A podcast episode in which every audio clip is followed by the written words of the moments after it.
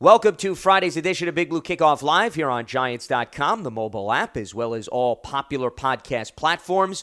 Alongside Paul Dottino, I'm Lance Medow. Thanks so much for tuning in. We are going to recap Dave Gettleman and Chris Pettit's conference call that ended a few minutes ago. We'll also hear from Rick Serritella, NFL Draft Bible, a little bit later on in the program, get his take on a number of these draft prospects. And then later on, we're going to have our second edition of our three way mock draft as we welcome in John Schmeelk. And a reminder we want you to continue to submit your questions as we look to answer them over the course of the remaining weeks and months, depending on how long we continue to do this program remotely, by submitting them into giants.com slash podcast slash BBK questions. That's giants.com slash podcast slash BBK questions. All right, Paul, we are inching closer to the NFL draft. We are now officially less than a week away. And today's conference call featuring general manager Dave Gettleman and the director of college scouting, Chris Pettit, focused on the college side of things. Monday, Dave Gettleman had a conference call with assistant GM Kevin Abrams. That was on free agency. Today, the conversation was strictly on the draft. And let's talk about some of the main takeaways. I want to start with a lot of questions about Dave Gettleman's openness to trading down from the number four overall pick. And I want to utilize a phrase that he threw out, quote, seriously entertain, end quote, referring to whether or not he would consider a trade down from number four. And also, I think, emphasize what he said back at the combine, which is when he said, hey, we're open for business. I don't think that philosophy has drastically changed thus far. No, I don't think it has either, Lance. But what I will say is that uh, he made it very clear that you have to lay the foundation for trade talks prior to the draft because of the logistics. We now know it has to be a virtual draft. In fact, I just get off the phone with the NFL, and they're talking about how they're going to be having NFL reps conference calling each one of the teams, and there's going to be backups upon backups. They're even worried about, or should I say, planning for possible power failures in case some kind of bad weather wow. should wind up invading uh, uh, some certain area of the country so that they want to make sure that they still have communication with somebody with that team that's located in a different area so that they're going to be able to still have communication. It, it's it's quite a spider web that the league is is going to utilize. And by the way, Monday the NFL is going to go through a communication drill they're, they're calling it a mock draft. At least that's what Dave Gettleman said. But the truth is, the league is going through a communication drill. They're not actually going to draft players, they're simply going to go through the actual physical logistics of how the draft is going to work and try to put every team on the clock and make sure all the communication lines are working smoothly. This is quite a process. Now, having said that, because it's so sticky and so cumbersome, Gettleman said pretty much that you kind of have to have all your ducks lined up if you're going to make a deal beforehand. Because at that point in time, once the draft is live and active, there's going to be too much happening for you to be able to quickly react and lock up some kind of trade. And to your point, if God forbid something on the technological side goes wrong and you had preliminary discussions for a trade, at least maybe you could pick up those discussions through other means. That's more of a reason why building the blocks prior to the draft, I think is extremely important. And you're right, Gettleman did emphasize that, that you're going to have to have a lot of discussions beforehand as opposed to what you would normally do maybe in between picks because of all of the logistics that are going on. So, speaking of the logistics, before we get into some of the specifics that Dave Gettleman said with respect to players in the roster, the other thing that has drastically changed, Paul, of course, for all teams, not just the Giants, is with pro days being canceled and not having prospects be able to come into your physical building because team facilities are closed, you know, they've had to go about following up on players differently. And Chris Pettit, he, I think, shed some interesting light on this, the head of college scouting. He mentioned that what he told his team of scouts is go back revisit, rewatch games that maybe you didn't look at as closely during the regular season to make sure you feel very strongly about a prospect. Also, as opposed to being at the school on campus, pick up the phone. Talk to the players, talk to the coaches, talk to the academic advisors. Maybe you're going to get a different side of things that maybe you didn't get when you were on campus earlier during the course of the regular season. So, you know, not that they wouldn't do this under normal circumstances. But I guess what my biggest takeaway was Chris Pettit said they're delegating their time and they're using it responsibly to make sure that they are very much on top of these prospects. Well, they had to make adjustments, Lance, because these kids couldn't come in. I mean, he said, and this is not new, the biggest part of the player's evaluation for the Giants is going to be their game tape. Yeah. That's always going to be the case. But he did add that he thought that the scouting staff did such a good job during the fall at those games, as well as at the All Star games and at the combine, that he felt they were already in a good position anyway. It wasn't like they were caught with their pants down. He felt as though that they were very thorough from the get go, and he just wanted his staff to go back over the tapes, dig in even further, as you said, make some extra phone calls, do triple checks if you have to. And why not? You know, cross all your T's and dot all your I's. You have this extra time. He said the past month has been basically spent doing those things. Uh, it would have been spent hosting these kids had they been able to come here for their visits, or for that matter, the Giants people going out to those respective pro days. The other thing related to the process, and this was also something that Joe Judge had emphasized during his conference call on Wednesday. Gettleman was asked the same thing today about the fact that there are a number of assistants on staff, Paul, that made the jump straight from college to the NFL this year. It doesn't mean that they haven't been in the NFL previously, but meaning in 2019 they were somewhere at the college ranks. And I actually went through the list. You have running backs coach Burton Burns. He was at Bama from 2007 to 19. Senior offensive assistant Derek Dooley, he was at Missouri the last two years. Defensive line coach Sean Spencer was at Penn State from 2014 to 19. And then inside linebackers coach Kevin Sherrer at Tennessee for the last two years. Those four guys in particular. The reason why Judge and Gettleman were asked about those connections is they've had access to college prospects. We're talking about in the Big Ten and the SEC. They've recruited them, they've coached them, they've strategized in stopping them or going up against them.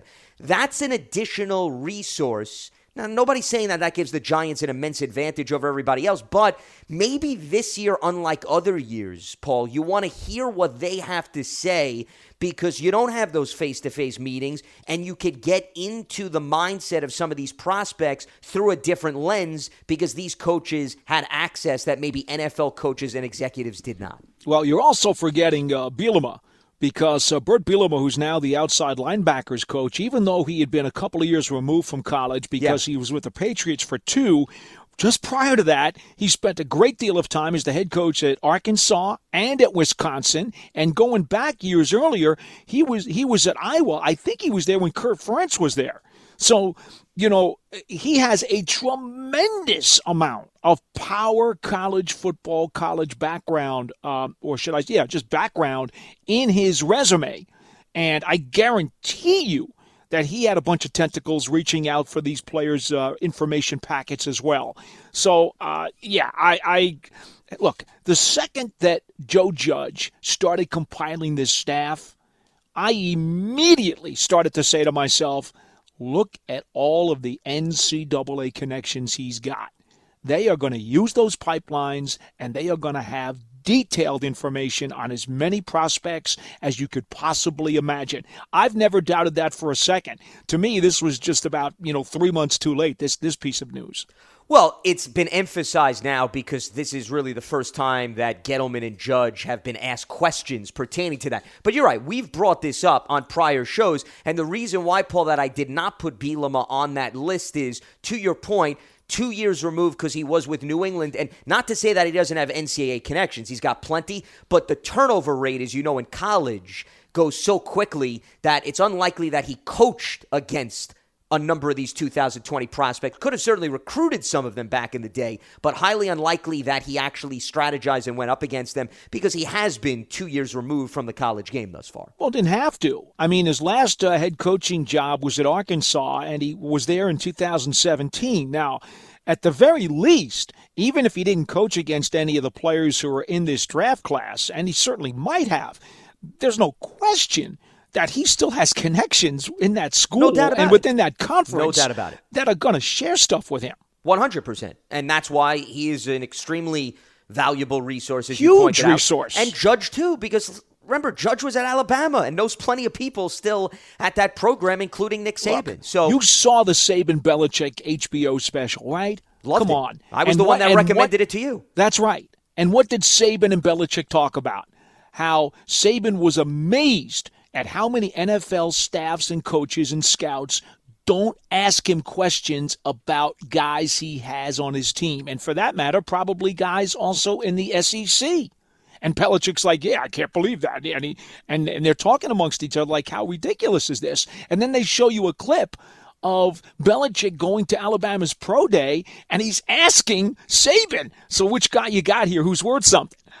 Yeah, and that's when he told him that Jonah Williams he thought was the best prospect. That was referring to last year's class, and he went to the Bengals. So, Yeah. so let's face it. It is, it is with total naivete that somebody could look at Joe Judge and not think he has picked up the phone and called Nick Saban.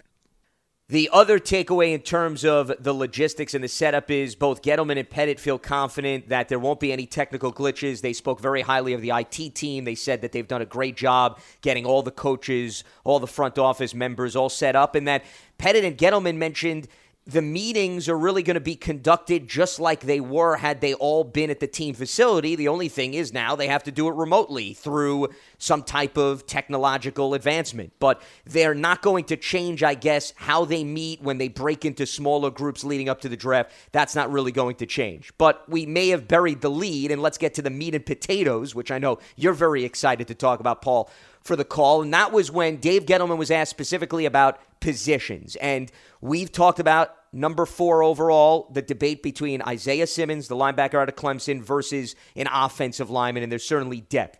Gettleman mentioned that he believes there's depth on the offensive line. He has said that also back on Monday's conference call when he was talking about some of the moves they made in free agency pertaining to the offensive line.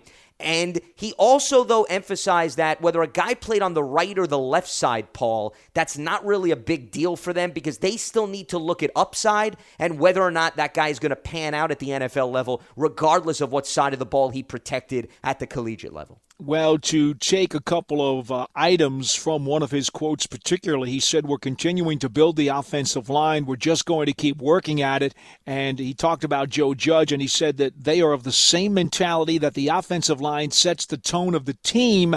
And then to paraphrase, Gettleman went on to say, you know, the Super Bowl teams, which he has been a part of, many of them in his past, all built their initial foundations from a strong offensive line. Uh, there was a tremendous amount of affection uh, thrown out to the offensive line by Gettleman during this phone call. And you know, it's it's certainly something that the writers were pecking at. They did peck a little bit at the possibility of Isaiah Simmons, but I think when you listen to Gettleman's um, realization that the Giants' offensive line certainly needs enhancements, you could understand why at this point. Uh, logic seems to indicate that, that he was hinting offensive line with that first pick. And by the way, he also said he has not made a decision on it yet. Correct. The team had not made a decision. There would be a consensus, but they have not come to one yet. And he is open for business, as you said, to take phone calls and per- potentially move down. This is what he also said on building the offensive line. Quote, it's about getting the right guys. It's about not panicking, end quote. He was also asked a follow up question on that front because Dave Gettleman publicly has talked about how he values the trenches, something that you just referred to, Paul. That's no secret. So he was asked, is there pressure now with Daniel Jones, Saquon Barkley, a number of other offensive weapons to really get that offensive line in order? And he didn't shy away from it. He wouldn't necessarily classify it as pressure, but he did say that that's an element of the team that they want to get right moving forward. And I'm paraphrasing that side of things in terms of now taking the next step with respect to this offense. So, you know, he still understands that this is an area of the team that they want to continue to address. He was also asked related to that, Paul, does he envision Nate Solder being the left tackle? And he emphasized and echoed what Joe Judge has said on his previous interactions with the media. Nobody who is an incumbent is coming in and handed a starting job. They're going to foster competition. So just because you played that position last season does not mean you're a lock to play that position coming into 2020. Sure. And that's the way it should be. I mean, they've made it very clear for months now that, that that's the way the Giants are going to operate with this new coaching staff. You don't want to saddle the new coaching staff, of course, with a player who they may decide during the course of their operations doesn't deserve to be in that spot. I mean, how you know that would be unfair. So, so Sol- Solder knows that Joe Judge is a guy who he remembers with the Patriots, and he's going to have to come in and prove that he deserves the snaps that he wants to get. I mean, that's I think that goes for, for practically anybody in the lineup. I do think, though, that I would like to have heard the media go after the defensive side of the ball a little more because more of the questions were about the offensive line, and Gettleman seemed very frank and forthright and honest in his answers. Well, if someone had asked him, Dave, do you have any impact players on defense, and do you think you would look to add one in the draft? I'm very curious as to what his answer might have been, because that answer may have hinted that indeed he would seriously want to get a guy like Isaiah Simmons on his team. But because that question was not asked, all the questions that, that were asked about personnel leaned toward the offensive line, and his honest answers indicated that the Giants are looking for an upgrade. But that's something I think anybody could probably see from afar. Of course, which is why I don't think that that was necessarily startling news. But you brought up an interesting point, Paul, and this was one of my takeaways. You're right. A number of the questions were geared towards the direction of the offensive line. So I guess my message to our listeners is not to say you shouldn't read into anything. Listen, this is the time for speculation and this is the excitement to the build up to the draft. But given from a contextual standpoint, the majority of the questions were geared towards the offensive line. He answered what the questions were in the direction of. If he was asked about, to your point, more on the defensive side of the ball, maybe we would have gained more insight in terms of his thinking from the defensive side of things. However, related to that, when he was asked about Isaiah Simmons' versatility and whether or not it's difficult to scout a player who was moved around so much because he had snaps at five different positions last season, this is what he said. He said, quote, there's a lot of versatility going on these days but then it's up to them, referring to the Giants, to figure out how that player fits the New York football Giants. End quote. And that's what you and I have talked about on previous shows. If you draft a guy like Isaiah Simmons, Paul, you have to have a plan in place, whether it be Patrick Graham, your defensive coordinator, and the front office to say, this is where we're going to line him up. This is what we're going to ask him to do. Not, we're going to bring him in, we're going to flip a coin, we're going to roll the dice, and then we'll determine where he's best fit. Right. And that's something that we have talked about for a while. And look, I still believe that as a money backer and a strong blitz component, that Isaiah Simmons is going to have a major impact in the National Football League and be a much bigger star than he was at Clemson. I firmly believe that. I think he's going to be the best player, certainly on my board at number four. That doesn't mean the Giants have him there on their board. On my board, he is, and therefore based on that philosophy. And I think you have to have conviction and take the best player, especially when you're that high. I would take Simmons. And I'm not afraid to tell you that. I'm going to take him in our mock draft a little bit later on during this program. But that does not mean in any way, shape, or form that's what the Giants will do, nor does it mean that's what I think that they will do. As Paul just teased, we will be having our three way mock draft with John Schmeelk coming up later on in the program. But right now, we are going to stay on the topic of the 2020 NFL draft and we turn to a very special guest, Rick Serritella of NFL Draft Bible. Rick, you got Lance Medow and Paul Dottino here on Giants.com, Big Blue Kickoff Live. Greatly appreciate the time today. I hope you and yours are safe and healthy. How's everything on your end? Everything is good here, fellas. Uh, appreciate the time, and uh, you know, a week away from the draft, so hopefully we can just at least have a little bit of a distraction, even if it's for a couple of days here. Absolutely, that sounds like a plan. Before we get into the nuts and bolts of the draft, Rick, where can our audience go if they want to check out or access your latest NFL Draft Bible? Uh, NFLDraftBible.com is, is where you can download that. We still have the PDF available. Books are sold out. And then, you know, we will be doing a uh, live stream show every day starting Monday, April 20th, leading up to the draft, during the draft, and then Sunday after the draft with the recap. So I appreciate that.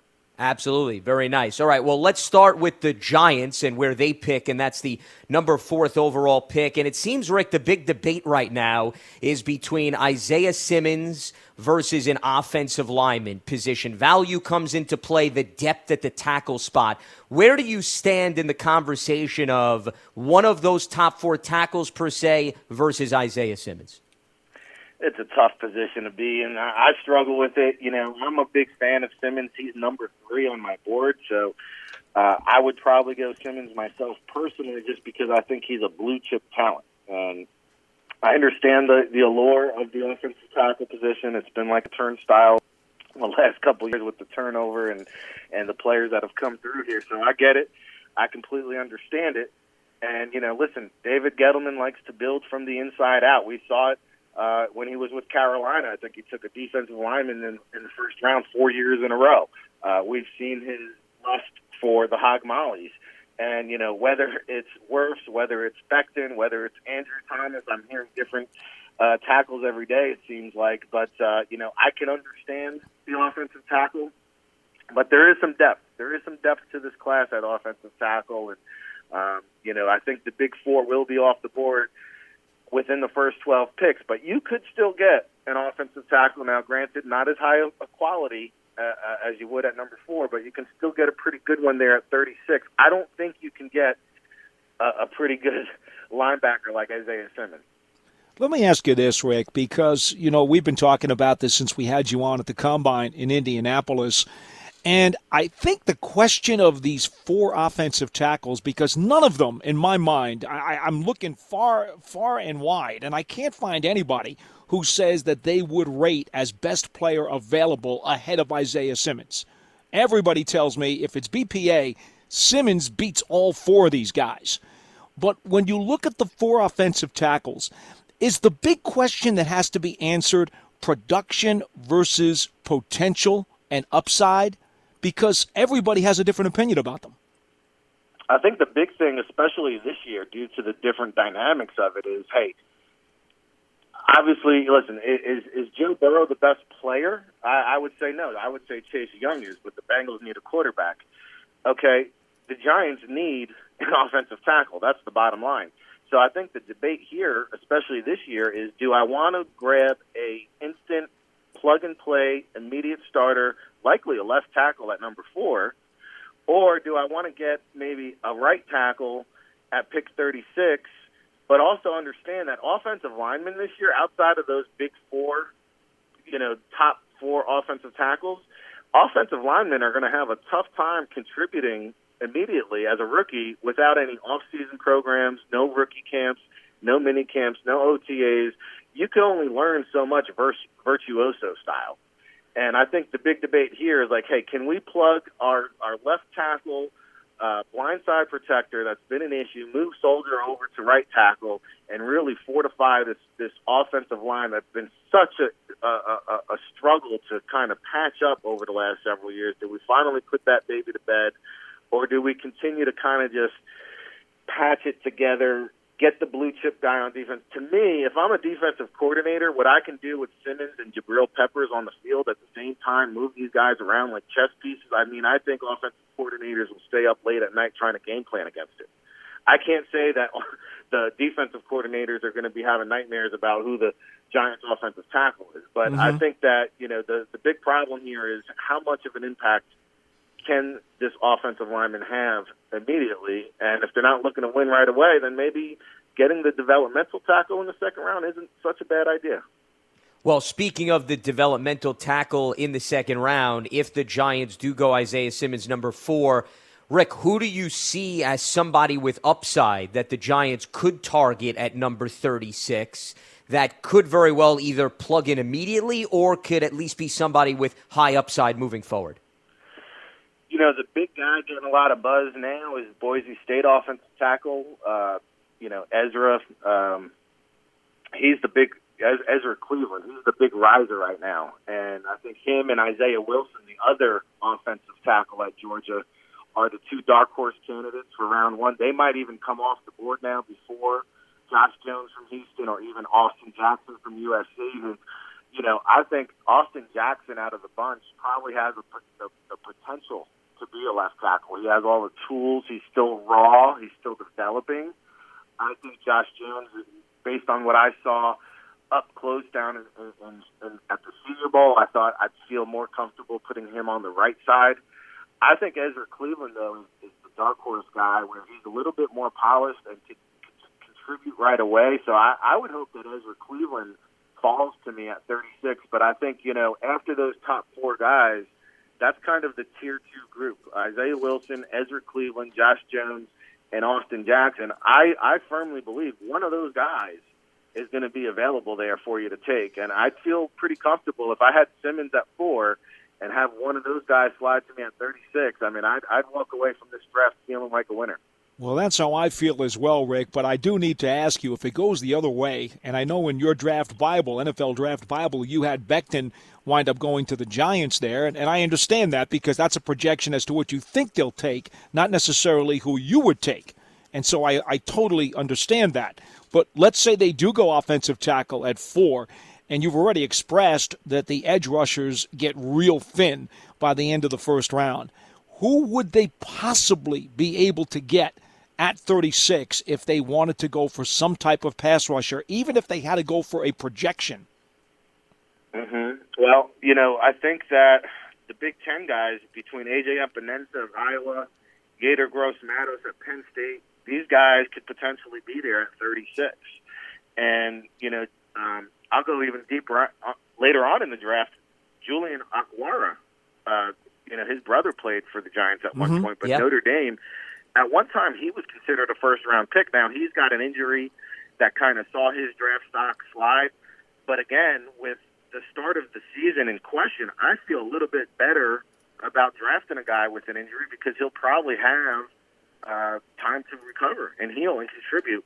So, you know, I think those are some possibilities. It's not a great year for the edge rushers. Zack Baun is a guy from Wisconsin. I, I, I think that he'll go in the first round, but it's it's possible. Him and Uche, Josh Uche from Michigan, where you know teams are are pretty divided. I kind of like Baun uh, uh, playing as an edge rusher. I think he's a, a little bit uh, more built for that at the next level. Where I think Uche is more of an off-ball linebacker, and you know teams are kind of split around the league on, on each of those guys. You know, Terrell Lewis is probably in the conversation from Alabama, but again, it was just kind of lackluster. I didn't like what I saw down at the Senior Bowl. I didn't think he was an elite level type of edge rusher where I want to invest the number 36 pick in him. So um, the edge rushing class is probably not the greatest this year. So I mean, that's probably who we're looking at. It's interesting you brought up Zack Baun. We've talked a lot about him on this program, Rick, and the Giants did very well with Ryan Connelly last year. Unfortunately, he tore his ACL early in the season. The reason I bring up Baun the fact that it came out this week that he tested positive for a diluted sample, and there's some speculation behind why that occurred. Do you think that perhaps helps maybe the Giants' cause that he could fall out of the first round because of some of that speculation? It could. I mean, it, it could be a cover up of a substance, or it could be a guy trying to put on water weight before weigh-ins. So, you know, I, I don't think it's going to impact the draft stock too much, but I could be wrong. We don't have all the information. We don't know what all the teams know. I do think I have them right now on my latest. You know, I'm going to post my final top 100 on the website. Right now, I have Baun at number 27 overall.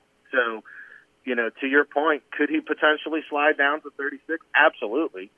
Um, gut tells me it won't happen, but you know, I just don't know if that was more of a cover-up thing or was it just a guy trying to add some water weight. There's so many possibilities, and I don't think he's been convicted of anything wrong. So I, I, I kind of want to give the player the benefit of the doubt there. Rick, you've been doing this for a number of years now, so you understand the climate that there is not only uh, where the hot spots are for the talent, but also the willingness or the eagerness of some teams to move up and down. Given the logistics of what's going to happen in this draft, because of the video conferencing that the general managers are going to be doing from their basement, do you expect there to be fewer conversations on draft night about teams trying to trade because they would be afraid that these communications are going to get bogged down and cause a lot of confusion? I think it'll be more challenging, yes, because you know you have a whole assortment of people, different types, young people, old people, and uh, techno- technologically savvy people, and then guys like ourselves trying to learn to be our own technical directors and live stream experts with Zoom going on over here. So I'll say this, you know, the bullets are flying fast during the draft. During that pick, usually you're in your room, you have your head coach, you have your capologist, you have your director of personnel, and you have somebody fielding the phone for, for trade offers. It's kind of hard to do that when you're virtuoso style. Um, so I think because of that, logistically, it could be difficult because some coaches like Bill Belichick needed a crash course 101 on one on all the technology they're installing. I mean, it might be a full time job just managing, making sure nothing crashes. So I, I do think there is some some you know uh, evidence to what you're saying. I will say this: talking to some teams, there are teams that might stick to this format in terms of draft preparation because they love the fact that they can just grind film from home, whether it's in the basement of their house and, and no interruptions. The secretary's not knocking on the door every five minutes, somebody walking by every 15, 20 minutes, cooking their head and disrupting them. So I think in, in, in that fashion, some teams have actually been able to capitalize and get more work done and be more efficient leading up to the draft. But I think in terms of the actual live draft, taking fielding trade offers, I think we'll see less of it. I think it'll be a little bit more complex and you know, quite frankly, we've never been through this before, so anything's bound to happen. One thing I pray is that our internet signal stays strong. hey, Lance, let me follow up, Rick, on, on this one point. You just mentioned that there'll obviously have to be more emphasis on the tape study that was done during the season because there are no pro days. Okay, very few pro days occurred before the country was shut down. And so these individual meetings and pro days are virtually wiped out and it's been made clear to me that the teams that are better at doing their game scouting and the ones who are better at looking at tape and film are probably going to fare better on draft night. Would you agree with that? No doubt about it. I mean, teams are going to lean on their area scouts more than ever before, and we're going to find out who really does have the strong scouting departments because I think this is where the virus impacts the draft. Not day one or day two, but day three, you know, because to your point, even with the undrafted free agents, you might have a priority free agent that you want to work out at the pro day that didn't have a combine invite. Now you can't go send your positional coach or and work him out and see if he's a fit for your team. The other part of that equation is a lot of numbers are incomplete, even for the players who did go to the combine, because the new trend in recent years is, you know, I'll, I'll use the cornerbacks for example out of the 30 cornerbacks, there was only 10 who ran the 40 short shuttle and three cone. The other 20 only ran their 40 yard dash. And the thinking behind it is, hey, I'll, I'll run my shuttle and three cone at my pro day, home field advantage, home turf, faster time type of thing. This should be a lesson learned for any player coming out in the future. Do never, never bypass an opportunity to compete. And too many players who were invited to the combine who waited for their pro day didn't get that opportunity. And now you have all these guys who didn't get the pro day workouts. We have incomplete numbers. You'll see fewer small school guys uh, drafted because of that because nobody's going to stand on the table or pound the table for a small school guy without verifying any measurables. Yeah, I think that's a great point, Rick, especially the players who took part in the Senior Bowl and then took part in the Combine. Just think about how much more they put on film or on paper for NFL scouts to take into consideration compared to your point, the ones that were playing out with the waiting game. As we're talking with Rick Serritella, NFL Draft Bible, getting you set for the 2020 NFL Draft here on Friday's edition of Big Blue Kickoff Live. Rick, the Giants may not be in the market for a quarterback, but it's fair to say the quarterback market will very well impact where the Giants go at number four and also perhaps who may fall to them at 36. I've been hearing that Jordan Love is an extremely polarizing quarterback by many out of Utah State. There are some that think he's a high first round pick. Others think maybe he's not even a starting caliber quarterback. And the jury's still out with two his health and Justin Herbert's leadership. Where do you stand on the quarterbacks in terms of how many you think are going to go in the first round that could very well impact where the Giants have options, at least in the second round? Mm-hmm. I think there's at least four quarterbacks that go in round one, and I think we're going to find out at pick number three. Actually, the the Lions hold the wild card because if there is a market for Tua, which I, I, I believe Tua could go as high as three or as low as twenty three um, because he did not interview well at the combine. His chalk uh, chalk talk sessions were poor. His interviews were poor. Teams were finding out about the second wrist surgery at the combine. They had no idea about it. So, you know, now you factor in the wrist surgeries, the ankle surgery, the hip surgery, and I think if there's any player that can, you know, do the Brady Quinn, Aaron Rodgers slip and slide, it's going to be Tua. And we'll find out at number three if there's a market for that. To your point, Jordan Love is the guy that you're hearing some teams have him higher than Tua and Herbert. And yeah. I think his upside is huge. I think his potential is great. Um, but he's not a guy you want to inject as a starter right away. And, you know, Herbert, I think five or six seems like the likely destination there, whether it's Miami or San Diego. I mean, both those uh, teams are in the market for a quarterback. But I do think that, hey, at the end of the day, Jake Fromm, I would not be surprised if he goes in round one in the back end of the first round. So I think really? we could potentially see five quarterbacks. I do. I think there's a market for a guy who works the short to intermediate part of the field. Uh, Andy Dalton is my comparison, and, and before you say, well, hey, he's he's he's on the unemployment line. Andy Dalton started in this league for about seven years and mm-hmm. pretty yeah. solid starter. So I think there's a market for a Jake Fromm skill set, and then I think that what happens here is Jalen Hurts gets pushed up the board. He becomes a top 50 pick. Jacob Eason comes off the board in the second round, and suddenly a guy like James Morgan from Florida International, who's been linked to the Patriots, by the way, um, I now have him in my top 100. Wow. Well, let, me let me say this, Rick. I, I'm curious. What is the biggest question besides the quarterbacks? Because everybody asks everybody about the quarterback dilemma going into this draft. Aside from that, what is your biggest intriguing question that you can't wait to answer?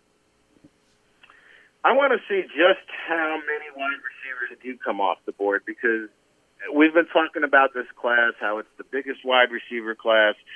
And will that lead to a fast and furious result of uh, of these receivers flying off the board, or will it actually be a reverse trickle effect where teams actually choose to wait on a wide receiver because they know they can get a guy later on? And you know, it's crazy talking to some of the teams. You know, there's people that uh, feel like Jerry Jeudy is the best wide receiver in this draft class, and then there's other people who don't even view him as a first round pick. No joke. So, wide receiver has the biggest bust factor out of any position. Mm. And it's the hardest position to evaluate. If you go back and look at history and recent history, especially, more wide receivers bust than any position. And, you know, for all these great players, whether it's Jeudy, CeeDee Lamb, Henry Ruggs, Justin Jefferson, the list goes on and on, Mims, Reagor, Higgins, Hamler, uh, uh, Aiyuk, Chase Claypool. I mean, how many of these wide receivers are truly going to go on the first two days? Because at the end of the day, I've only got 14 in my top 100. So I'm curious to see how that's going to play out. And I really don't see number 12. You know, you're hearing the Eagles now are trying to put a package together to move up for CeeDee Lamb. They probably have to move up to uh, 11 with the Jets because the Raiders at 12 are, are probably going to take a wide receiver. So I think the Jets could be a, a, a prime trade candidate where they can maybe slide back, pick up an offensive tackle later in the first round. Uh, the Eagles can move up, get their guy at CeeDee Lamb, but there's not going to be a wide receiver in the first 10 picks, in my opinion. You know, Rick, the one thing about receivers, a lot of them are divas. And if you didn't get a chance to see them at the pro day and talk to them at the pro day and then didn't have a chance to interview them on your own turf, you're not going to be able to answer the question as to whether or not the guy's a diva. So that may go to what you said a minute ago about some of these guys maybe dropping down a little further. Well, and then also you have the the medical aspect. A guy like Laviska Shenault, who you know this year the second round of, of medical recalls was canceled. There was no second medical check in yeah. Indianapolis that we normally have, and so now you know a guy like Laviska Shenault, who I thought at one point was one of the premier wide receivers in this draft class. I mean, he could slide down to round two just because the teams don't have their own medical. They didn't bring them into their building. They didn't have their own doctors poke and prod. And, you know, Brandon Aiyuk was a guy who flunked his physical at the Senior Bowl, wasn't allowed to compete. Don't think he did all the drills in, in the combine. And so, you know, I see him still being uh, considered a first round pick, but do we really truly know what the medical is? So, yeah, to your point, um, you know, Donovan Peoples Jones at Michigan, who tested through the roof. It's like I'd like to get to know this young man a little bit better, but we don't have these, you know, private 30 visits and these, you know, uh, private workouts to really get to know these players better. So I think it becomes even more of a guessing game because there are so many receivers. 55 guys, we talked about it out in Indianapolis, 55 guys were invited out to the combine. I mean, it's got to be a record. Bryan Edwards from South Carolina, another guy that was just injured. You know, Van Jefferson. We found out he had a fractured foot at the Senior Bowl. Um, he didn't participate, I think, at the combine. Like, you know, how is he doing? What's the medical checkup? How has he progressed the last couple months? The teams just can't have their doctors, you know, getting their hands on these players. Yeah, it'll be very interesting to see how many wide receivers are taken because there's a lot of speculation. We could see more go in the first three rounds than any other time in NFL history. Rick, before we let you go, since you really delved deep into this draft class, Who's a player in your mind that may have fallen under the radar, not getting a lot of hype, not getting a lot of notoriety, that you think really has the potential to make a name for himself at the next level? Isaiah Coulter from Rhode Island. You know, when he declared, you said, "Wait, what? Huh? Rhode Island? He's declared early." I thought I thought they had a wide receiver, Aaron Parker. Well, no, this guy, this is his cousin. He's even better. He's even faster. He's even more explosive. And who would have thunk it that uh, Rhode Island would have three combine invites? Uh, shout out to Kyle Murphy, another guy under the radar. But I think, you know, Isaiah Coulter is, a, a dark horse round one candidate for me. Um, and then L'Jarius Sneed from Louisiana Tech you want measurables, you want size, you want speed, you want production, go check that guy out. I mean, uh, what he brings to the table, he's got a wingspan like an offensive lineman. Uh, so, you know, hey, I'll give you one on offense and one on defense there. He is Rick Serritella, NFL Draft Bible. You could head to NFLDraftBible.com for more information on his latest edition of NFL Draft Bible 2020. Rick, greatly appreciate the time and the insight. Look forward to the draft. Look forward to following your coverage and hope you and yours stay safe and healthy during these trying times. Thanks again for joining us. Thanks, Rick. Be well. Always a pleasure. Thank you, gentlemen. Thanks again to Rick Serritella of NFL Draft Bible for helping us get set for the 2020 NFL Draft. And speaking of the draft, on last Friday's edition of Big Blue Kickoff Live, we had a three way mock draft. So we're going to have our second installment of a three way mock draft this week. And that means we welcome in our very own John Schmeelk. John, how are we doing today? Hello. How are you, Lance? It's good to be with you guys.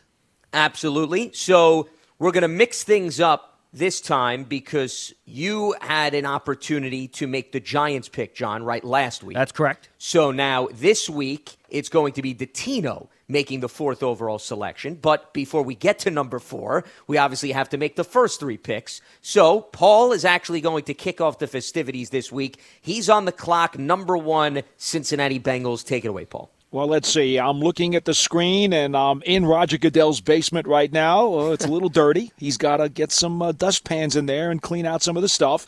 And then he's going to announce that Joe Burrow, the quarterback, is the number one pick in the draft, and the Cincinnati Bengals are going to be very happy to get him. Paul, something tells me with Roger Goodell and his salary, he is not doing any dusting himself.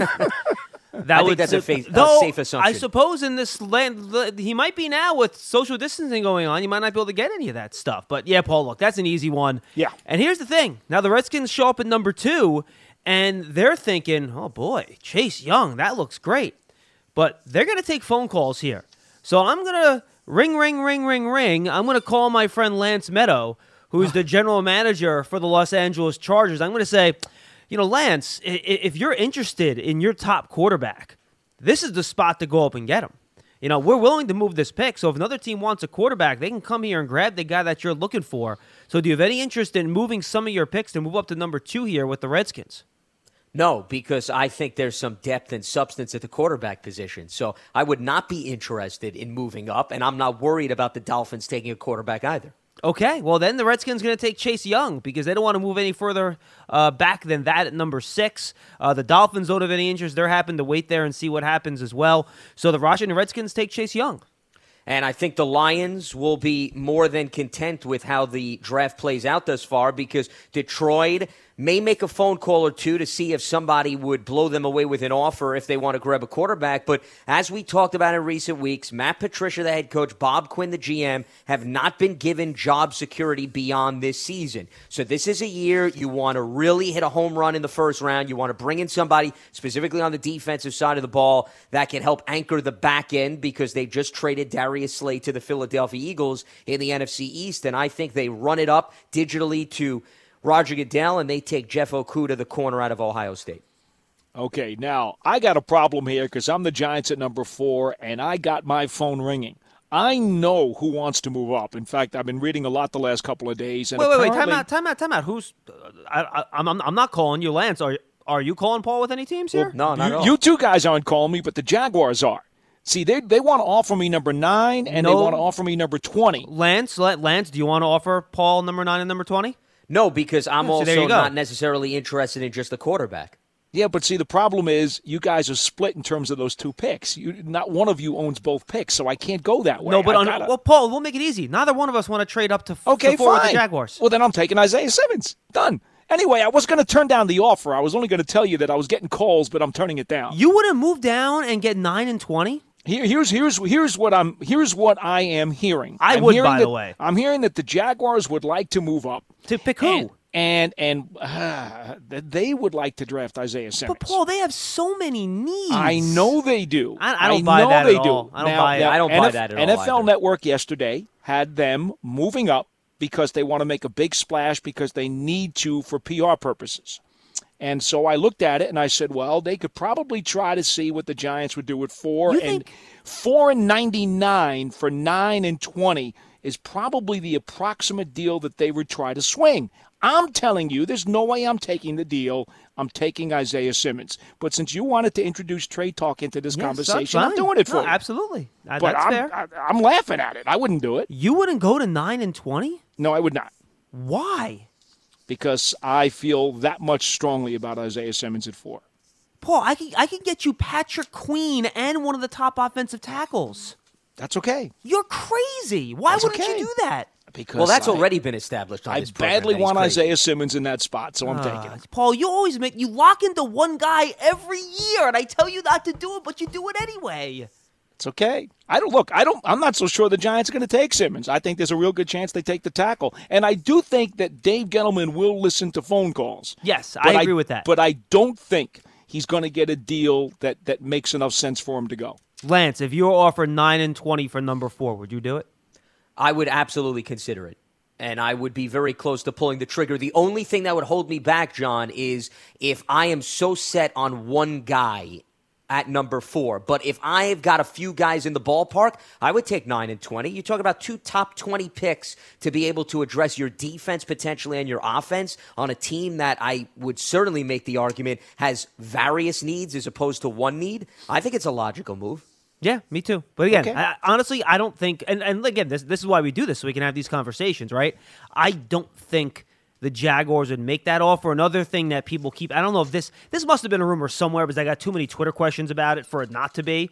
It must have been picked up from somewhere that a lot of people were throwing out the Raiders would trade 12 and 19 to move up to number four, and that's another thing where I just don't see these teams moving up for a player that's not a quarterback. I'm just not sure I see the value there. And I'm with you. First of all, I don't understand why Jacksonville would go for a quarterback with Gardner Minshew right now. And I understand he wasn't a high pick, but he's a guy that they want to see succeed. And to your point with the Raiders, you've got Derek Carr and you just acquired Marcus Mariota in a free agent signing. It's another team that I just how does one player that's not a quarterback help you turn things around that quickly? You know Why what, would Lance? you give up all those valuable assets? Yeah, Mike and- Mike Silver actually suggested last night that they may be trying to go up to get two at four, but I'm I don't see it myself. Who, the Jaguars or the Raiders Yes, the talking about? Jaguars.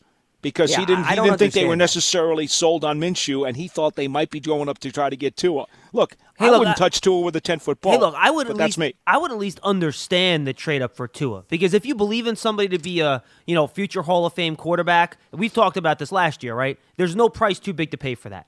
If that's your honest belief, you go up and you get him, and that's fine. Not with that injury history. That, that'd be foolish. okay? But I'm, I'm just telling you, if they believe that's who the guy is and you want to go and do it, that's fine. That makes a lot more sense than trading Mm-hmm. up for a linebacker that, I mean, linebackers don't push from a PR perspective. They're not going to sell 20,000 season tickets because you draft a linebacker. I don't see. I, you and I disagree on Simmons' value. I think he is far more valuable than you do, but that's okay. No, no, no. I'm not talking about value, Paul. I'm talking about how he's seen from the outside. You think people buy tickets to see a coverage linebacker? I think I, Isaiah Simmons is not going to be a coverage linebacker. Isaiah Simmons is going to be a dominant pass rusher in this league when he is used properly, as ah. opposed to where they used him at Clemson, where they wasted snaps at cornerback and safety, which they should not have done. Uh, you know, he should not be playing free safety, and he should not be playing corner. 230 pounds. How is he going to be a dominant pass rusher? He'd be the first pass rusher in the history of the league that's 230 pounds. D- Daniel Jeremiah, I had the conversation with him today, and we talked about it. And he, he feels, and I agree with him 100%, that if you use him as a money backer who is heavy on the blitz, he could be a dominant pass rusher. And that's what the Giants should do with him if they get him. Anyway, That's Miami's at number five. Please go ahead. Now you want to blitz him? I, I want to get into this. You want you want to blitz him just from the edge? Or you want to blitz him from like the middle of the defense? Where do you Well, want to he send can go him anywhere he wants to. He, he, he, could, he could easily stunt and come up inside. He watched the tapes but on Paul, him at you- Clemson. He came through A and B gaps. You he realize did that too. you understand though that he would be literally the first player in the history of the league that's a dominant pass rusher that plays that position that way. He's a special talent. I know, but you but you're he was you're, you're misused betting at on an- Clemson. you're they betting spread an him too thin. They spread him too thin.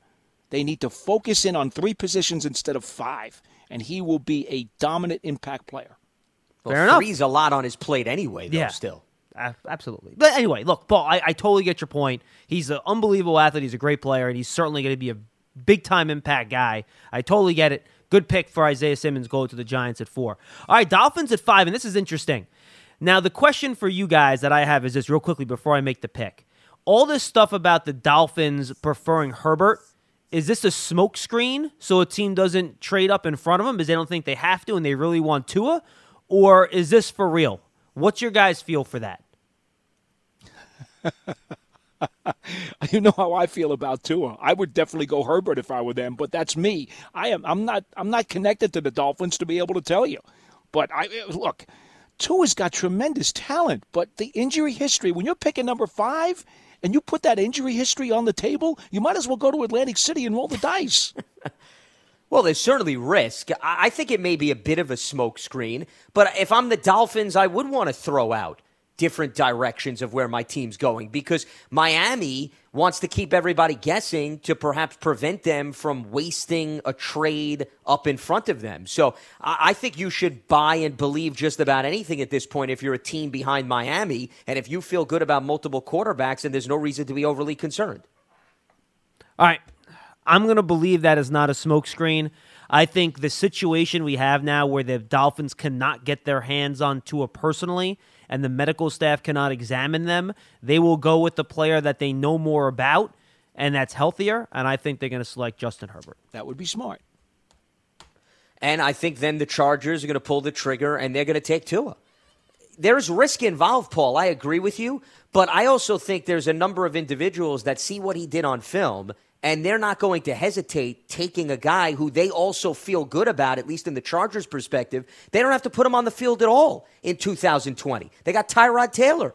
So you're investing long term. You have him learn from Tyrod. You keep him in the QB room, and you tell Tua there is no rush, there's no urgency at all to put you on the field.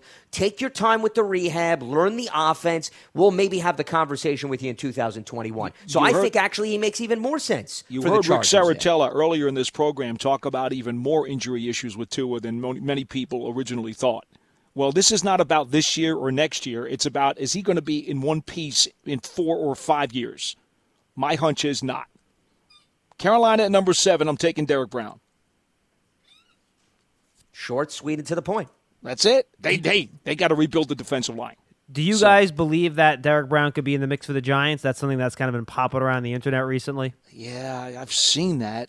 I don't necessarily know if I believe it, but he's a really good player. No, he's a really good player. I'm not sure he's ever going to be a dominant pass rusher, though. Yeah, I kind of agree with you there, John. Well, that's always been the question mark, especially if you look at his numbers in college. And remember, Dave Gettleman's taken a lot of defensive linemen in terms of his draft history when he was with Carolina. That doesn't mean it's going to apply here with respect to the Giants. I just I look at the Giants roster right now, and then even listening to what Gettleman said in his conference call, you know, talking about a Dalvin Tomlinson, and you think about Lawrence who came in. I just don't know with all the guys currently on the roster, the young mix, that they feel the necessity to use the fourth overall pick on that position. All right, the Cardinals are number eight. They're feeling real good about this.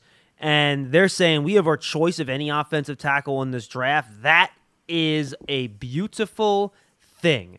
And I know he's getting a lot of, he's big on the hype train, but I think they're going to take Tristan Wirfs, offensive tackle out of Iowa.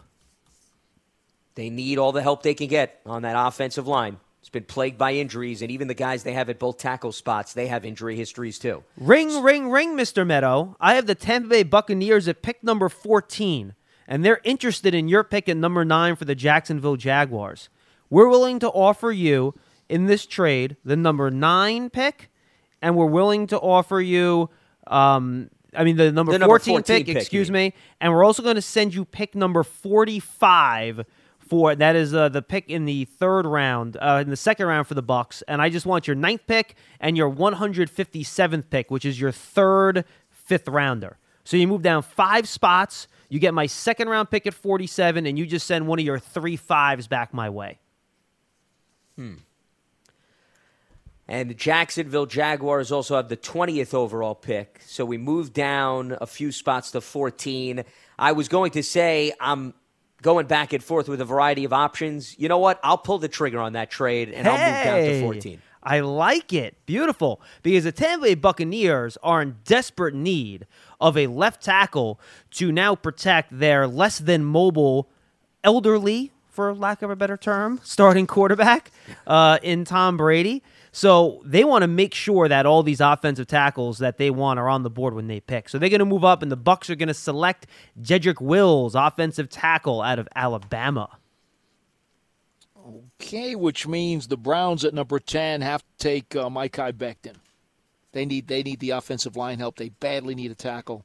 And uh, that seems to be a no-brainer for me there. Boy, and, these offensive linemen are jumping off the board by, quick now. And by the way, that's why the Bucks did it because they think the Browns could pick a tackle. And you know what the Jets are doing right now? Mm-hmm. They're taking Andrew Thomas, offensive tackle out of Georgia, the last one on the board.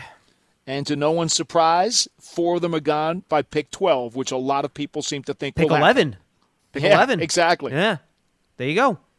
So now comes the Las Vegas Raiders, and Las Vegas is saying to itself, we need a star attraction at the skill position to help Derek Carr at the quarterback spot, and no wide receivers has been taken off the board. So I think they are smiling. Gruden is going to be extremely anxious to bring CeeDee Lamb into the mix. CeeDee Lamb. Yeah, that's a good pick there, Lance. And you know what? I do believe that the uh, 49ers at number 12 also badly wanted a receiver, and they were going to be stuck between Jeudy and Lamb. You just made the decision easy. Now they've got to take Jeudy. Not a surprise, and this is where I think the wide receiver run might happen. Lance, you're up.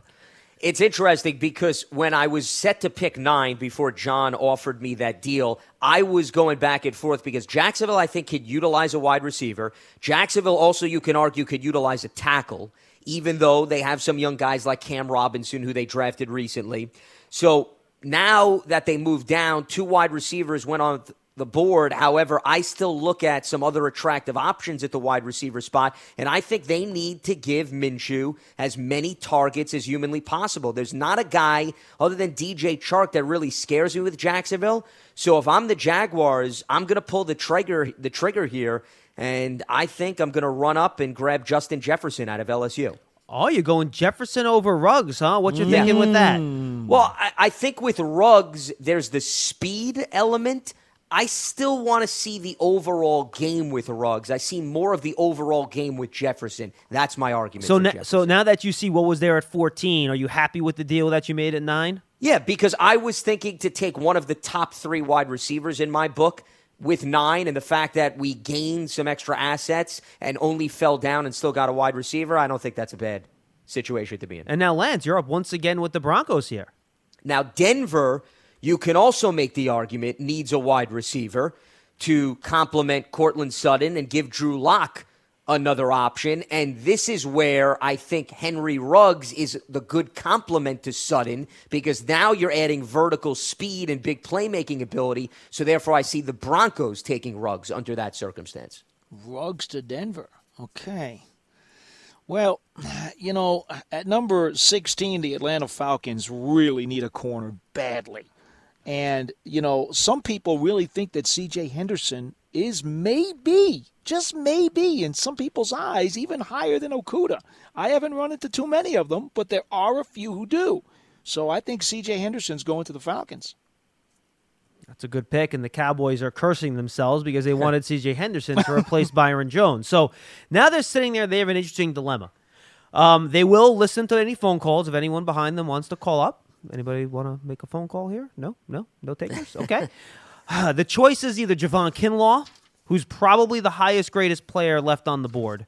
Uh, the Cowboys just signed Gerald McCoy this offseason. They signed Dontari Poe. Kinlaw's an excellent player. The other option is an edge rusher, which they need to replace Robert Quinn, another player that they lost in free agency. Uh, four wide receivers are gone, so you throw that out. I think it's between K'Lavon Chaisson and Javon Kinlaw. If you look at the Cowboys' draft history, they generally do not draft defensive tackles high. So I believe they would select in this situation K'Lavon Chaisson from LSU.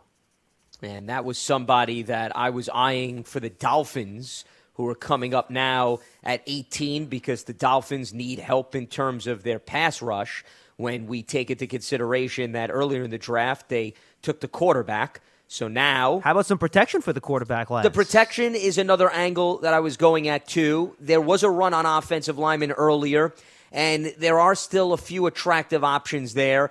I like some of these pass rushers. I think, though, 18 may be high in terms of value. So instead, I think the Dolphins will grab Joshua Jones out of Houston, the tackle. Josh Jones. So five tackles in the first 18. Wow.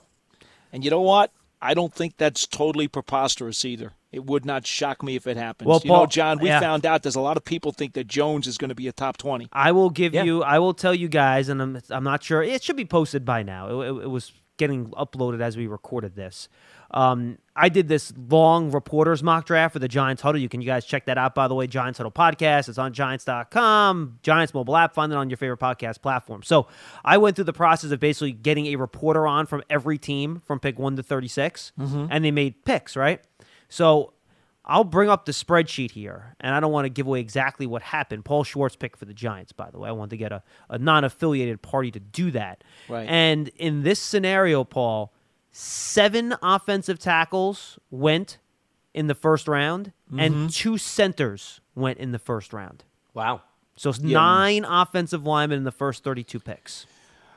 Holy smokes. Yeah, the seven doesn't shock me as much as the two centers in the first round. You figure Ruiz will, but but I didn't think that any other center would necessarily go there. The seven offensive tackles has been getting a lot of run over the course of the last week. And that, does, that does not shock me. And by the way, the seven uh, are the four top ones, obviously. Josh Jones, Austin Jackson was actually the fifth one, and he went to USC. this spot lands to Miami at 18. Mm-hmm. And then, by the way, do you know what our reporter did? Armando Salguero, who does a great job down there for E ESPN, he doubled up because they drafted Tua in the reporters mock draft, and he goes, "Well, he's injury prone. I got to protect him." So we picked um, another offensive tackle. Um, where is it? No, uh, yeah, he picked Austin Jackson at 18, and then at 26 he picks Josh Jones. So Wow. he got both Jackson and Jones there in that first round to protect Tua. So I thought that was interesting. Well, I'm remember, they acquired Julian Jones ahead. Davenport from the Texans, mm-hmm. and Davenport is not locked up long term. So there's no guarantee he's going to be with the team beyond this season. Yeah, absolutely. All right, Paul, you're up here with the Raiders at number 19. Yeah, well, I certainly think if they had their preference, they would love to have one of those blue chip wide receivers. But that's not going to happen right now because I think the guys that they really viewed as separated from the rest are gone. They also badly need a corner.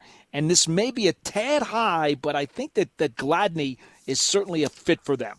So that's where I'm going to go. Jeff Gladney out of TCU. I A think- little high, but I could see a desperate need. I think that's a good pick, and I think corner is certainly a, a need for the Raiders. And then the Jaguars at twenty, they already got an extra pick.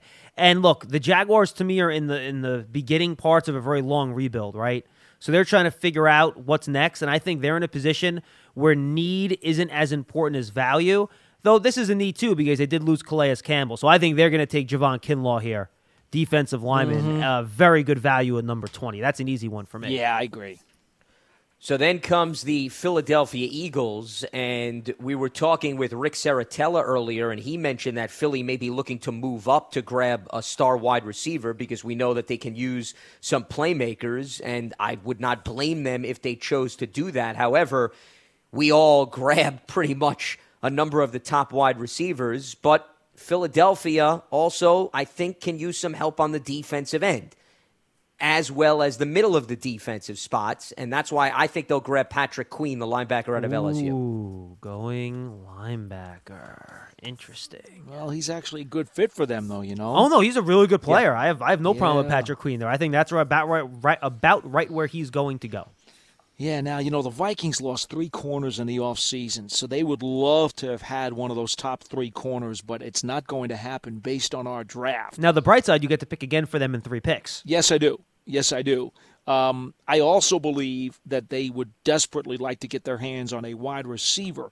Now, even though the top three guys are probably gone or top four guys are gone off of their board, ah, you know, I could see I could see Mims possibly sneaking up here because he he's a tall speedster who's got tremendous upside, and I think they want a big play guy there. Now, I think it's a little high, but I'm fine with this, Paul. I think it's a good pick. yeah, I got no mean, problem with it. That's that's how I'm feeling, John. I- I'm feeling Mims. Hey, look to me, if you want to really a corner, there's going to be one of the guys in the next group that's going to be there at 25, right? Yeah, You figure. Yeah, yeah, I agree they with really that. need a corner. I For- mean, in terms of the, the next level down, I agree. So I'm taking Mims there at, tw- at 20. I at like 21. it. It's a good pick. All right, the Patriots. What do they like to do, guys? They like to trade down. The Miami Dolphins, I think, have oh boy, how many is it? 18 picks in this draft? 16, something it's like that. They got a lot. So the Dolphins have a real big need in the middle of their defense, and they're trying to build a culture there. And there is no better culture player in this draft than Kenneth Murray, linebacker from Oklahoma. So the Patriots and Dolphins are going to swap. I realize they're in the division, and that is rare, but the Patriots like to accumulate picks, and the Dolphins have excess draft capital to move up here. So the Dolphins are going to send uh, the Patriots their third round pick, um, number 70, and the Patriots going to send back number 125 back to Miami. So uh, it'll be a 54 pick move up for the Patriots. They also pick up pick 154 in that trade. The Dolphins move up three spots.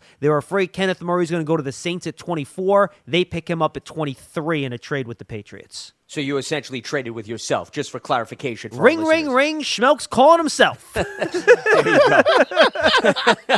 Because notice he didn't ask correct. anybody permission to No. make that move. He was basically talking to himself. I was. So, Uh, it's and, and- and let me tell you, I think both teams think it's a great deal.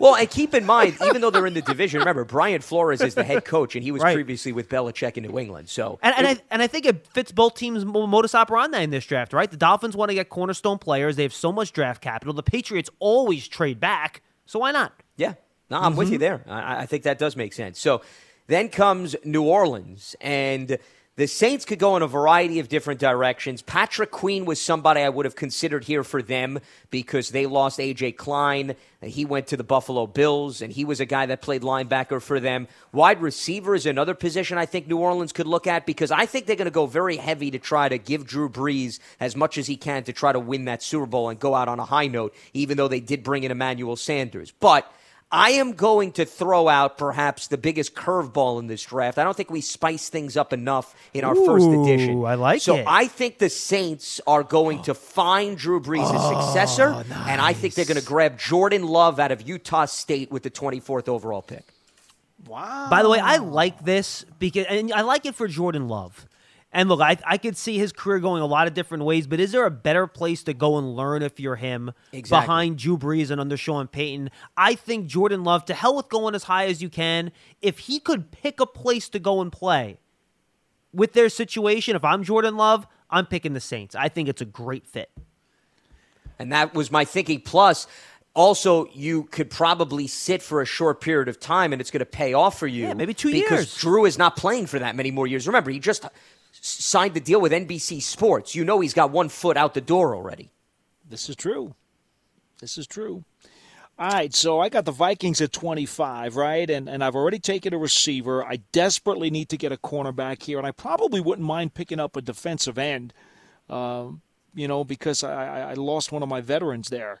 Uh, question becomes do I see the value more or do I see the need more? I mean, the value says to me I probably wouldn't mind. I probably wouldn't mind taking uh, Epenesa but at the same time, boy, do they desperately need cornerbacks. And Jaylon Johnson is, is still kind of sticking out like a sore thumb. Mm, Jaylon Johnson's, and you know, I think he kind of fits that Mike Zimmer mold. Yeah, too, he does, John. And and you know what? The truth of the matter is, there are some people who do think this is the ballpark value for him. Oh yeah, So I, I'm going to go with Jaylon Johnson. I think that's a great pick. I think that's real good value here. Ah, boy, I was so excited about my trade. I didn't think about who the Patriots might pick here.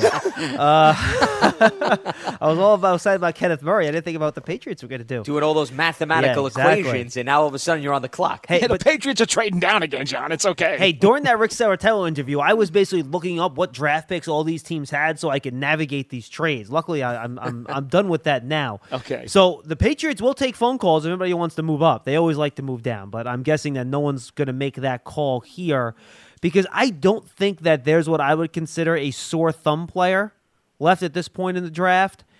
And I also don't think the Patriots are can win now mode. I mean, who's their quarterback? I mean, it, it, it, it's Jarrett Stidham, right? So I think you're looking for a player that can help you long term. Last year, they selected a wide receiver in the first round. I don't think they go there again. They're not picking a running back. They have Sony Michel.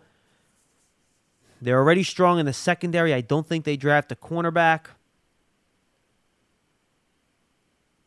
They do need a pass rusher. I'm debating AJ Epenesa here. I think That's that's, who a I took last possibility. Friday. I know He's- you did. Neighborhood value is right there. And I'm considering look, the Patriots have had a revolving door at offensive tackle, and they've been able to do it because Tom Brady is so smart and he gets rid of the ball quickly. But if you're going to develop a new quarterback, I think mm-hmm. you're going to need a very good offensive tackle there long term in order to fill that role. So I'm going to go with Ezra Cleveland, offensive tackle out of Boise State. Interesting. Well, there is some talk he could sneak into the first round. Well, that is tackle number six. That is, those and, and it, was that or Epenesa, but I don't know. Something just tells me the Patriots have not drafted. You know what? They have they have Wynn Isaiah Wynn, but no, I'm going to stick with it. I'm going to go Ezra Cleveland out of Boise State. Well, then I think Seattle is going to be very pleased because I think Seattle needs a pass rusher. I think that they want to continue to build up that defense, which has lost some personnel over the last few years. And I think there's a few options here, but I think actually Seattle will grab A.J. Epenesa here at the 27th overall pick. Yeah, that, that's a good pick right there for them, and I think they're they're pretty happy with that too. right there. Yeah, I- Ooh, I, I and- definitely agree with And that. And I think there's a pass rusher that the Ravens might like here at 28, Paul. Yeah, Gross Matos is just sticking out like a sore thumb. And and to be honest with you, uh, I also think the Ravens could probably use a receiver too. But uh, you're not going to pass up Gross Matos for a receiver here. I just I just don't see that. That's a defensive minded team. So Gross Matos has to go to Baltimore at 28. Yeah, I agree. I think that's a good yeah, pick for them. you got to. Looking at the Titans, they're a team that went on a bit of a run last year, and I think this is an interesting spot. I think they need help in the secondary. Logan Ryan has not re-signed with them. Uh, has not signed with anybody yet, unless I missed something. I don't think I have. Uh, Safety could be an option here, so I think Xavier McKinney could maybe be someone they could consider here. As far as the cornerback class, you know, they're going to want someone that can play a little man to man outside. So I'm surprised he's still there. I think he's by far the best cornerback on the board. So I am going to select for the Tennessee Titans AJ Terrell, a cornerback out of Clemson. I could tell that's where you were going. Packers last year made a big splash in free agency. They brought in Zadarius and Preston Smith. That's part of the reason why We see the Giants have added a few linebackers because they felt that they had some depth at that position. I think this is the draft that now they say, let's give Aaron Rodgers another weapon down the field. And I think Green Bay is going to grab wide receiver Brandon Aiyuk. Okay. Big play guy, catch and run. Oh Yep. yeah, that's that's that's a good pick for them. I think that they're pretty happy too. And we go to San Francisco at 31, and you know it seems to me that their whole mo here in terms of being a contender is all about that defensive front, and Buckner's not there anymore, and so. For some strange reason, TCU's Ross Blacklock is still sitting there and sticking out like a sore He's a thumb good for me player. and he is a really good player, and I think he's going to be a better pro than he was in college. So that's where I'm going. Blacklock to San Francisco. I think that's a good pick. Yeah. Now the Especially Chief, for that strength of the Niners defensive line. yeah, strengthen it some more, no question about it. And you picked the receiver earlier, so why not? Yeah. Uh, Kansas City Chiefs. Now they only have five picks in this draft. They don't have a third round pick, so this is a valuable pick to have because it's the last pick you're going to have a guy with a fifth round option on. So especially if Jordan a fifth year option on, pardon me. If Jordan Love's still sitting there at 32, this is a prime trade back position for someone that might want that fifth year on a quarterback. Yeah, good point. So I think that's what you're looking for if Jordan Love is not off the board yet. And the Chiefs would love to move back um, to make a move like that. But unfortunately, um, that is not the situation in this particular draft. So they are not going to go that way. And when you take a look at, at some of the needs that the Chiefs have, um, offensive line, interior, that was a weakness for them last year. Cornerback, linebacker. I'm going to break Paul Dottino start. They're going to take Cesar Ruiz, center out of Michigan. Really? That's who I grabbed, I believe, in last week's Oh, did you really? draft. Yeah. I didn't realize that. I'll actually bring it up just to double check because I have it in front of me. Yeah, I have it here, too. And. I did take Ruiz Oh. with that 30 second pick. Look, For they- what it's worth, John, I thought you were going to take Zack Baun. I thought about it. I thought about it, but I think they want to help. Look, if there's one way you can get to Mahomes, it's up the middle, right? Yeah. You you can't get him on the perimeter because he's too quick. So you want to protect them in the middle, and I think they need a long term center in front of them. That's why I went with Ruiz. And frankly, I think he's really good value here too. yeah, that's that's in the ballpark. Yep. So then comes Cincinnati. And the Bengals drafted Jonah Williams last year in the first round. He missed the entire season with a torn pectoral muscle. He's going to come back, but the Bengals still need help on the offensive line. And if you're going to bring in Joe Burrow, you better make sure you protect him. So I think they're going to shore up another tackle spot. And I could see them going in a variety of different directions here, even though some of the big boys have already gone off the board. And I think they're going to go on perhaps gut feeling that maybe there's upside and potential here, and they're going to take Isaiah Wilson out of Georgia. He's a big boy. Okay, so he's the seventh offensive tackle, and somehow Austin Jackson has avoided a pick. Will he get that? past Indianapolis? How about that? yeah, I mean, I don't see how. To be perfectly honest with you, uh, they, you know, they got Philip Rivers, and he's not getting any younger. But they also have a good offensive line right now. Yeah, but uh, Yeah, know, but they, a, they've- they, and they need a target for him too. Yeah, they have Anthony Castonzo at one tackle, and they have Braden Yeah. Smith at the other, Quenton Nelson inside. You know what? Michael Pittman is still sitting out there. By the way, they could also use a pass rusher too. Yeah. Zack Baun is an option here for them. Yeah, I agree with that, John. I, oh boy, this they do have a lot of ways they can go here. But now, here's the thing: Philip Rivers just got there, and they really can't afford to let him languish for a year or two. They need immediate production, and and I think the best way to get that is to make sure that he's got somebody he really, really wants to throw to. I'm going to go Michael Pittman. I don't want to, but I will.